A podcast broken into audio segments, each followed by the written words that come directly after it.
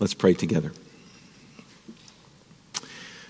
Lord, when we uh, consider that it would have been perfectly just for you to leave us in our sin, uh, when we consider that it would have been perfectly just for you to condemn all of us for all eternity, uh, Lord, the gospel becomes even more amazing to us.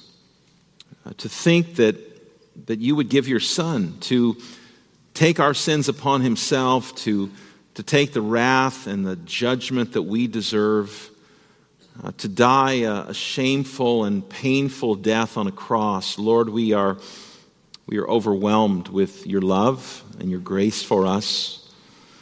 We pray that our lives would show forth an understanding that we have been given that which we don't deserve and that we have been spared from that which we do deserve.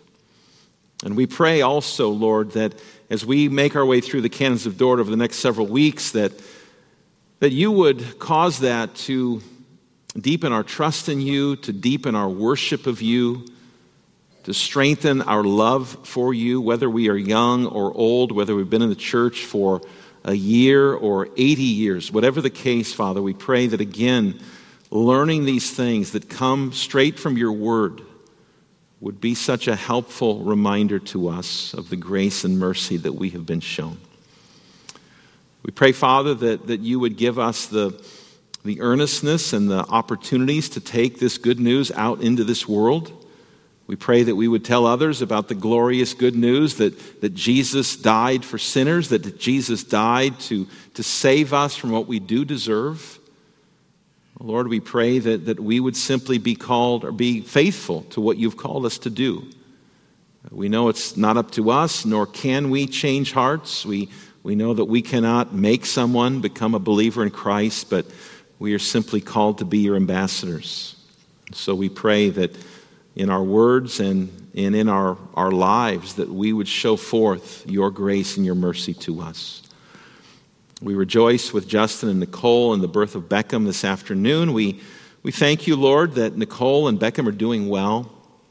We thank you for the gift of a, a child for them and a new covenant child in our church. And we pray for Beckham now that, that he would grow up trusting Christ as his Savior.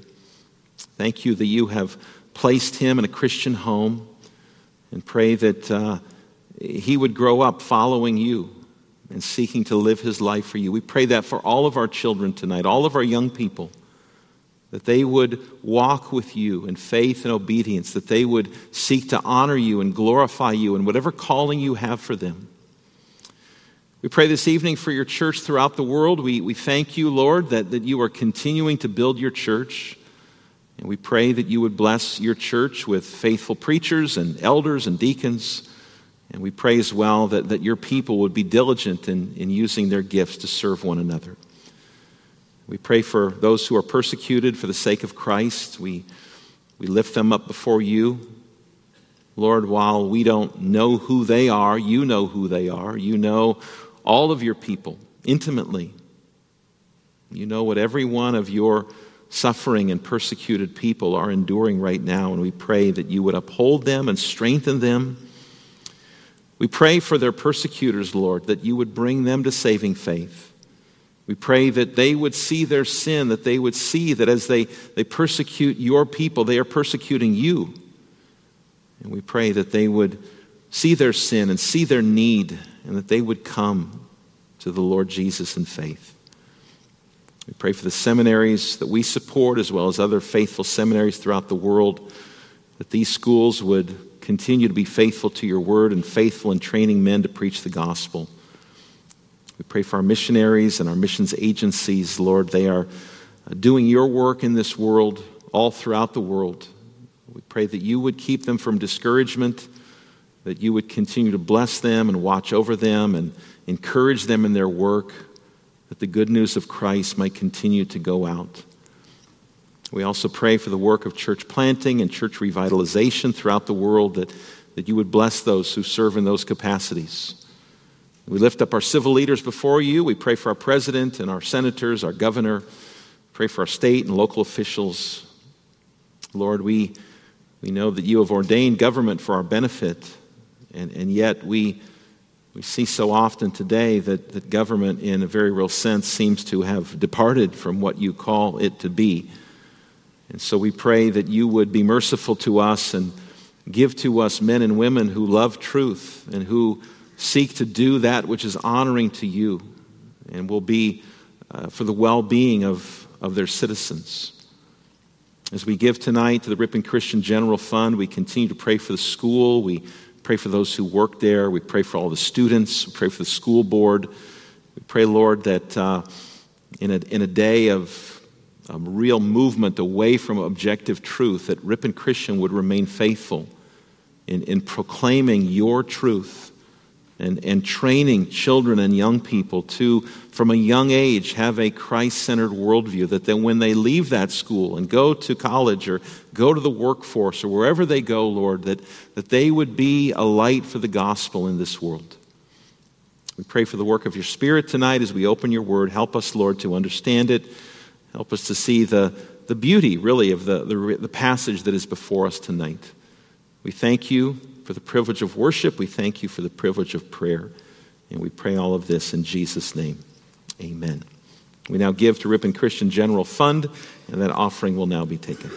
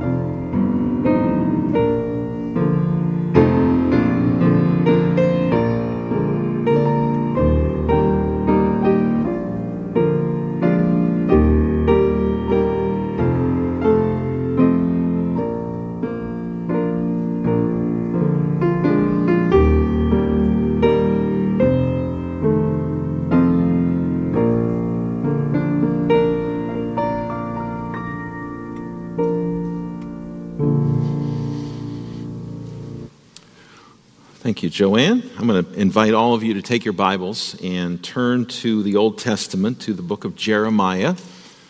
Uh, Jeremiah is uh, pretty easy to find. It's a, it's a long book. It's right after the book of Isaiah. It's pretty much right in the, in the middle of your Bible. Uh, Jeremiah 29, and we're going to read just one verse, and that's verse 11. I, I mentioned to you this morning that we're going to start a new series tonight. It's going to last for I don't know, maybe five or six weeks on the most taken out of context Bible verses. Now, one thing that I do want to say at the very beginning of this series is this. Maybe one of these sermons will focus on one of your favorite verses in all of the Bible. This series is not meant to tell you that you got it all wrong. and you can't enjoy your favorite verse anymore. Uh, that's not my intention at all. Uh, my intention, though, is to help us to, to understand what a particular verse is talking about so that we can understand even more fully the purpose for which God gave it. And so, again, my intention is not to, to blast those of you who love Jeremiah 29 11 and, and say you got it all wrong. My, my intention is to help us to understand what Jeremiah is saying, what God is saying through Jeremiah. So, Jeremiah chapter 29, uh, just verse 11. For I know the plans I have for you, declares the Lord, plans for welfare and not for evil, to give you a future and a hope. In the Sermon on the Mount, Jesus said uh, some very well known words. One of those well known statements is, Therefore, I tell you, do not worry about your life. We tend to worry, don't we? We tend to be worriers. We tend to be anxious about the future, some of us more than others. And, and that's because typically we don't know the future and we can't control the future. And, and that's typical. We, we worry about and we become anxious about that which we don't know and that which we can't control. There's a reason the most repeated command in the Bible is do not be afraid. Because we have a tendency to be afraid. We have a tendency to fear. We have a tendency to be anxious. And, and that's what's so great about this verse before us tonight. Now, I'm assuming that most of us here tonight are very familiar with this verse. We, we find it in greeting cards, we hear it at graduation ceremonies. We see it on social media. It, it, it, shows up all over the place. And, and we might be tempted to think that this is God's promise to me that I am going to be happy all the time and that God is going to give me a prosperous life. But that's really not what this verse is about. It's, it's about something far more important than earthly success and prosperity. And the first thing we need to understand tonight about this verse, and this is going to be true all throughout this series, is we need to understand the context. Throughout the years, uh, a lot of verses have been misinterpreted and, and misunderstood and misapplied because the context has been ignored. It's like the story about the guy who was trying to figure out what to do with his life. And he couldn't figure out what he was going to do. And so he thought to himself, I'm going to take my Bible, I'm going to open my Bible, I'm going to point to a verse, and that's what I'm going to do. And so he took his Bible, he opened up his Bible, and he pointed to Matthew chapter 27, verse 5, which says, Judas went away and hanged himself. Well, he thought to himself, that's not very good. I'm going to try this again. So he opened up his Bible again. He found another verse. He pointed at it. It was Luke 10, verse 37 Go and do likewise.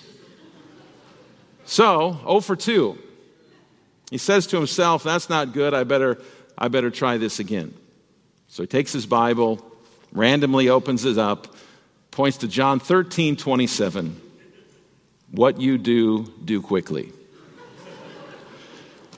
the point is, you can make the Bible say anything you want it to say when you start ripping verses out of their context. And, and, so we first need to consider the context of Jeremiah 29 11. And, and a lot of this context is going to sound similar to what you heard from me this morning because there's some overlap between Jeremiah and Haggai. Jeremiah was a prophet, you know that. He was a prophet in the 6th and 7th centuries BC. So in the, in the 500s and 600s, he was a prophet. He started his ministry around 627 BC. So he was about 100 years before Haggai. His ministry lasted for about 50 years. Jeremiah is, you may know this, known as the weeping prophet because he had a hard ministry. Jeremiah's calling was to essentially call Israel to repentance. To call Israel to, to repent of their idolatry, to repent of their rebellion, and to turn back to the one true God. And, and in Jeremiah's message, there was a warning that if you do not do that, people of God, there will be judgment, there will be consequences. And, and you know, perhaps, the story that, that Israel didn't listen. And judgment came. As, as we saw this morning from Haggai chapter 1, God used the Babylonians to to chastise his people for their continued unrepentant sin. Basically, they, they came into to Jerusalem in 586 BC, and you know the story. They destroyed the city, they leveled the walls, they destroyed the temple, and, and they took God's people to captivity. Now, not all of them were carried off to Babylon. Some of them, some of God's people actually stayed behind in Jerusalem. And, and so you can kind of picture in your mind what was going on. About a, about a thousand miles or so from Jerusalem, Many, many Jews were now living in, in Babylon. Their home city had been virtually destroyed, decimated. Their, their place of worship, their temple, their church was no more. And, and they were living in a land of idolatry and a land of paganism. Now, during this time, some of God's people were still living in Jerusalem, but Jerusalem was a, a, mess. It was rubble. And so, whichever group you were in, if you were, if you were part of the, the Babylonian captivity, you were a thousand miles away from Jerusalem, or if you were still in Jerusalem, you're probably asking the same questions What happened? What's going on? Is, is our situation ever going to get any better? Where is God in all of this? Is this just our lot in life from now on that we're stuck in Babylon for the rest of our days? This, this passage, this verse, is, is written to answer these questions. Now, in the, in the midst of all this turmoil, one of the things that God's people had to deal with and, and to discern were that there were different people telling them different things. In, other words, you had, you had men who were claiming to be prophets, you had men claiming to speak for God, and they were, they were promising the Israelites look, this is all going to be over soon. It's all going to get better very, very soon. And, and by the way, this is something that the church has always had to deal with. All throughout the Bible, all throughout church history. There, there are people who claim to speak for God, but who in reality do not speak for God. And that was the case in Jeremiah's day. You, you had these prophets who were saying to God's people, It's all going to be over soon. Don't, don't worry, not much longer. In fact, if you have your Bible still open, look back to chapter 28 and, and notice verse 1. Jeremiah 28, verse 1. In that same year, at the beginning of the reign of Zedekiah, king of Judah, in the fifth month of the fourth year, Hananiah, the son of Azzur, the prophet from Gibeon, spoke to me in the house of the Lord in the presence of the priests and all the people. And here's what he said Thus says the Lord of hosts, the God of Israel. I have broken the yoke of the king of Babylon. Within two years, I will bring back to this place all the vessels of the Lord's house, which Nebuchadnezzar, king of Babylon, took away from this place and carried to Babylon. I will also bring back to this place Jeconiah, the son of Jehoiakim, king of Judah, and all the exiles from Judah who went to Babylon, declares the Lord, for I will break the yoke of the king of Babylon. Hananiah says, I'm God's prophet. And, and I'm here to tell you that in two years, all of this is going to be over. Two years and the exiles will return. Two years and Jerusalem will be rebuilt. Two years and Nebuchadnezzar's wicked rule will be over. But that wasn't true. This, this guy, this prophet, was just telling people what they wanted to hear. The, the reality was that there were many, many years still to go. It would be a long time, not till, as we saw this morning, 539 BC, that Israel was allowed to go back to Jerusalem. And so God doesn't want his people to, to get this false sense that their time in Babylon is going to be over soon. Many of them, again, are in Babylon. Many of them are still in Jerusalem, but, but everything is just horrific for them. And God wants them to know the truth. And, and that's why, now, if you look at chapter 29, verse 4, this is more the context. Chapter 29, verse 4 Thus says the Lord of hosts, the God of Israel, to all the exiles whom I have sent into exile from Jerusalem to Babylon build houses and live in them. Plant gardens and eat their produce. Take wives and have sons and daughters. Take wives for your sons and give your daughters in marriage that they may bear sons and daughters. Multiply there and do not decrease, but seek the welfare of the city where I have sent you into exile and pray to the Lord on its behalf, for in its welfare you will find your welfare. For thus says the Lord of hosts, the God of Israel Do not let your prophets or your diviners who are among you deceive you, and do not listen to the dreams that they dream, for it is a lie that they are prophesying to you in my name. I did not send them, declares the Lord. That sure doesn't sound like the exile is going to be over in two years, does it? God, God says to his people in Babylon, I want you to build a house. I want you to live in that house. I want you to plant a garden. I want you to eat what it produces. I want you to get married. I want you to have children. I want you to marry off your children. I want you to have grandchildren. I want you to serve in your community. And, and oh, by the way, don't listen to those false prophets who are telling you in two years it's all going to be over. No, I think this is pretty helpful for us tonight. We live in a world, we live in a culture, and, and you know this to be true. This, this doesn't feel like home if we are Christians. We, we frequently feel out of place. To, to live in a Christian in this culture and to, to think as a Christian in this culture is to very much feel like an outsider. You ever been somewhere before and just feel out of place? Maybe you go to a party or an event of some kind and you just you don't feel comfortable. You just you feel out of place. You feel like you don't belong. That's how we feel as Christians. I, I feel like I don't belong here.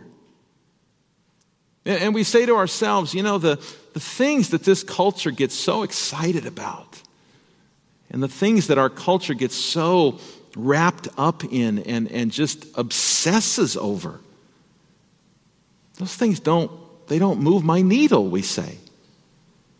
They don't, they don't excite me. And yet, this is where God has us, right? This is where He's placed us. Children, you know something? The Bible tells us something very interesting. It tells us that, that God has determined when we would live, and God has determined where we would live. He's determined our when and our where. And so, as we live in this, this hostile culture at times, and, and, we might say to ourselves, we might complain, and we might say, I hate living here. I hate this place. I wish I lived somewhere else. There's a sense in which we're saying, God, you don't know what you're doing. When you put me here, you, you didn't really know what you were doing. Still, other people will say, I hate the 21st century. You know, I wish I lived in the the 16th century. That's we, all of us reformed people, we wish we lived in the 16th century. My guess, though, is that if we're complaining now in the 21st century, we'd probably be complaining in the 16th century. This is where God has placed us. This is when God has placed us. And I think that, that God is saying something very similar to us today that he was saying to his people in Isaiah's day or in Jeremiah's day. Find a place to live, Find a hobby or two. Get married if that's the Lord's will. Have children. Have grandchildren. And, and, and wherever you are, and I got to name all the towns now Ripon, Stockton, Modesto, Manteca, Oakdale, for Gary, Farmington. Wherever you are, God is saying, carry out your calling for the betterment of your community. Don't, don't sit there complaining about where you live. Don't sit there complaining about when you live. Don't complain about your lot in life. The, the grass always looks greener on the other side. And, and don't think you have to be a pastor or a missionary or a Christian school teacher to serve God. Use, use the gifts God has given you to, to glorify God, to serve others, to better the community in which you live. And, and then in verse 8, we're getting closer to verse 11. Verse 8, God tells his people the truth about their situation. Notice what it says in verse 8 For thus says the Lord of hosts, the God of Israel, do not let your prophets and your diviners who are among you deceive you. Do not listen to the dreams that they dream, for it is a lie that they are prophesying to you in my name. I did not send them, declares the Lord. Don't, don't listen to these guys who say that it's going to be over in two years. Don't listen to the Harold Campings of the world who predict dates. Don't listen to them. They don't speak for me, God says. And, and we know they don't speak for God in this book because our God doesn't contradict himself, does he? God doesn't say one thing in one chapter and another thing in another chapter. He does not contradict himself. And so he doesn't say one thing and, and, and say it's going to be over in two years, and then he turns around and says, no, that's not true. Again, turn back, and this is part of the context again, back to chapter 25. And take a look at verse 8.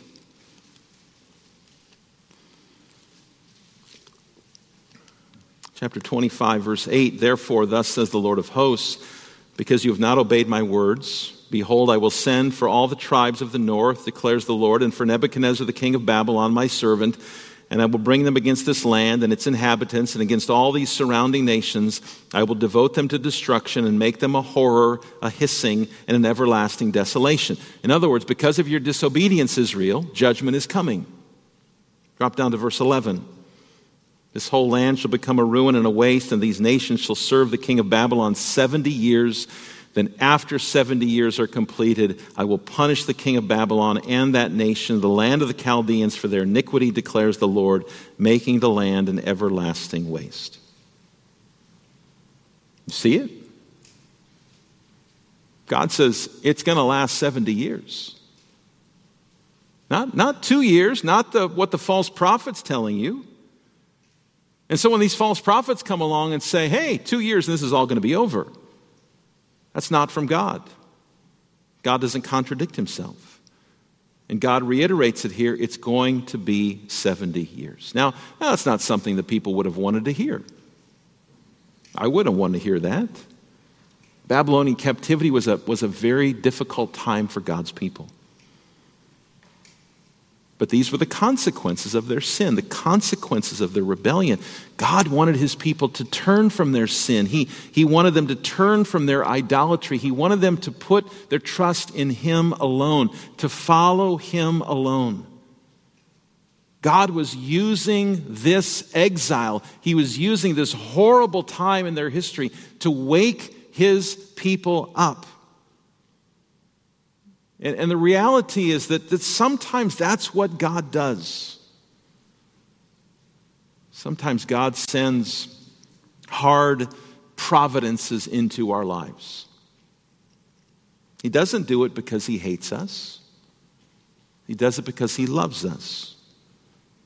He does it because he wants us to see our sin. He, he does it because he wants to shake us out of our complacency. He does it so that we might look to Him and, and might trust Him. But, but, Christian, He always does it for His children in love. Hebrews 12, verse 6 says, The Lord disciplines the one He loves and chastises every son whom He receives. All of that to say that's the background to this one verse. Jerusalem's been destroyed. God's people have been carried off to Babylon. They're going to be there for 70 years. And if you were living in that time, and if I were living in that time, we would be saying to ourselves, What is going on here? Has God given up on us? Has God cast us aside forever? And that brings us to this verse. For I know the plans I have for you, declares the Lord plans for welfare and not for evil, to give you a future and to give you a hope. This is a lot more than a, verse for someone's graduation. This is a very, very precious verse. And I want you to notice four words in this verse that, that make it, at least to me, make it come alive. First of all, God says, I know.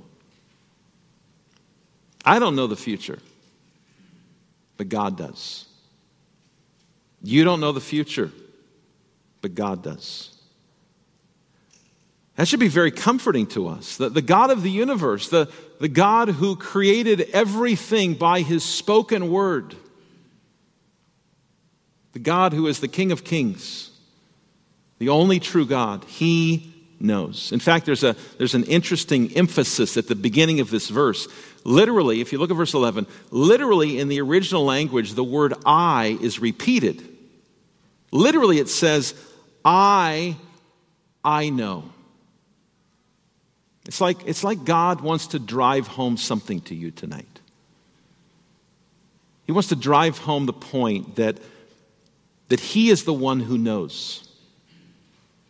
Our God knows. The one who loves us, the one who sent his son for us, he knows. Our lives are in his hands. He knows the plans that he has for us. That's a, a beautiful word, know. God knows. Secondly, notice the word you. Now, here's where we get into a little bit of trouble with this verse. In verse 11, God says, I know the plans I have for you. And, we get into trouble when we think that, that all this verse is talking about is us individually. We think it's about just me. But, but the word you there is not, not referring to individuals. The, the word you there is referring to God's people as a whole. In other words, God knows all about his church. He knows all about his covenant people, and, and he will never abandon his church. God is saying to his people in Jeremiah's day, Look, church, I know what you're going through. I know how difficult it is. I know your pain. I know your struggles. But, but trust me, I know and I have a plan for you. I have a plan for my people. I will rescue you and I will bring you back from exile. And so, as one author helpfully says, he says, before thinking about what this verse means for us personally, individually, think about what this promise means for us collectively or corporately. What does this promise mean for us tonight? Well, I want you to think about God's greatest plan, God's most precious plan, his plan of salvation. Children, you might know that, that God's plan of salvation starts all the way back in the Bible in Genesis chapter 3, verse 15. Adam sins, and, and God says, I'm going to send a Savior to deliver you. But when you think about it, God's plan of salvation actually goes further back than that. If, if you want your mind to, to be blown, if you want your mind to be filled with something that you just can't fathom or compute. Think about the fact that the Bible says that before the foundation of the world, in eternity past, God set his love on us and chose to save us in Christ. I, I can't fathom that. Before this existed, before this world existed, in eternity past, God set his love upon his people and chose to save us. And the Bible then says that when the, when the time was right, when the fullness of time had come, Paul says, Galatians 4, when the time was just right, God sent his Son to redeem us, and, and he sent his Spirit to, to apply the work of Christ's redemption to us. And all of this was part of God's great plan of salvation for his church. You might be familiar with what is often called the golden chain of salvation. We could also call it the golden plan of salvation. It's found in Romans 8, verses 29 and 30. Paul says, For those whom he foreknew, he also predestined to be conformed to the image of his Son, in order that he might be the firstborn among many brothers. Those whom he predestined, he also called. Those whom he called, he also justified. And those whom he justified, he also glorified. That was God's plan. God, Paul says, foreknew us.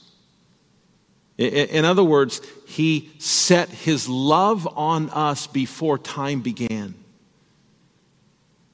He predestined us He chose to save us in Christ. He, he called us through His Word and Spirit. He justified us. And one day, Paul says, He will glorify us.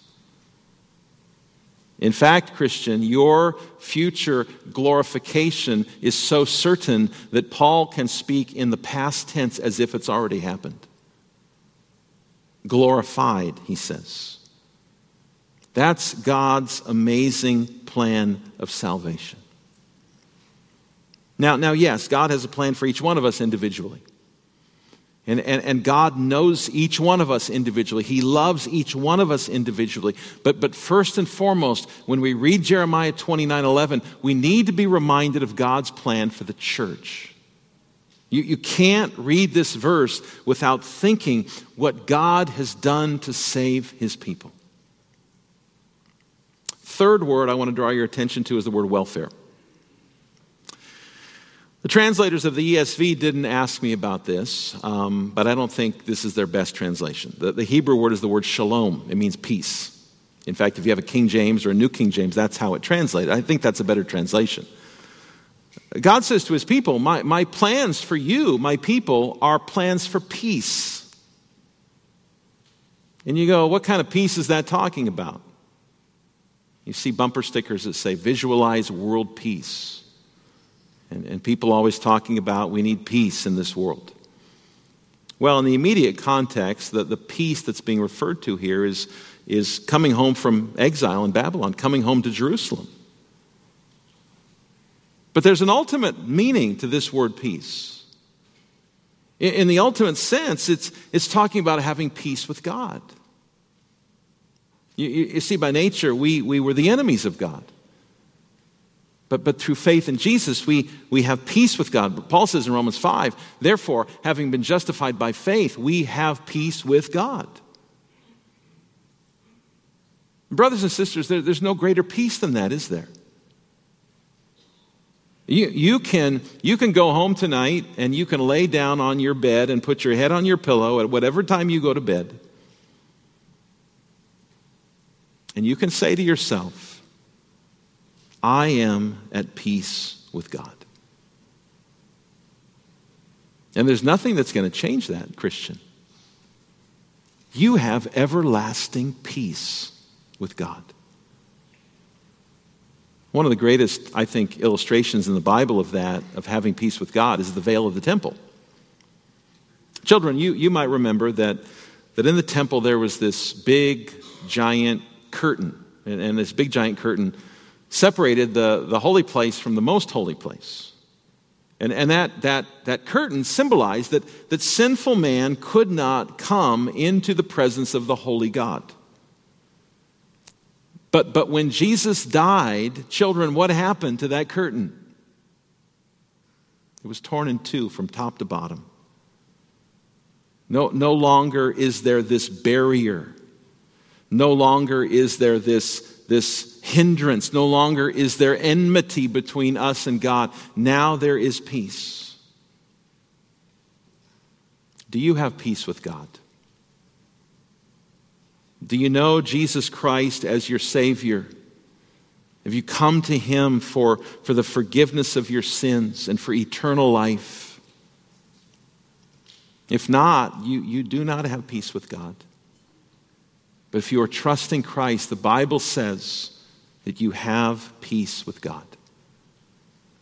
When you see that word welfare in verse 11, remember what Jesus did for you so that you would have peace with Him. One more word it's the word hope. You put all this stuff together and, and you say, because God knows me, because God knows us, because God has a plan, plan for us, because Jesus died for us and, and gave us peace, we have a living, certain hope. That's the kind of hope we have.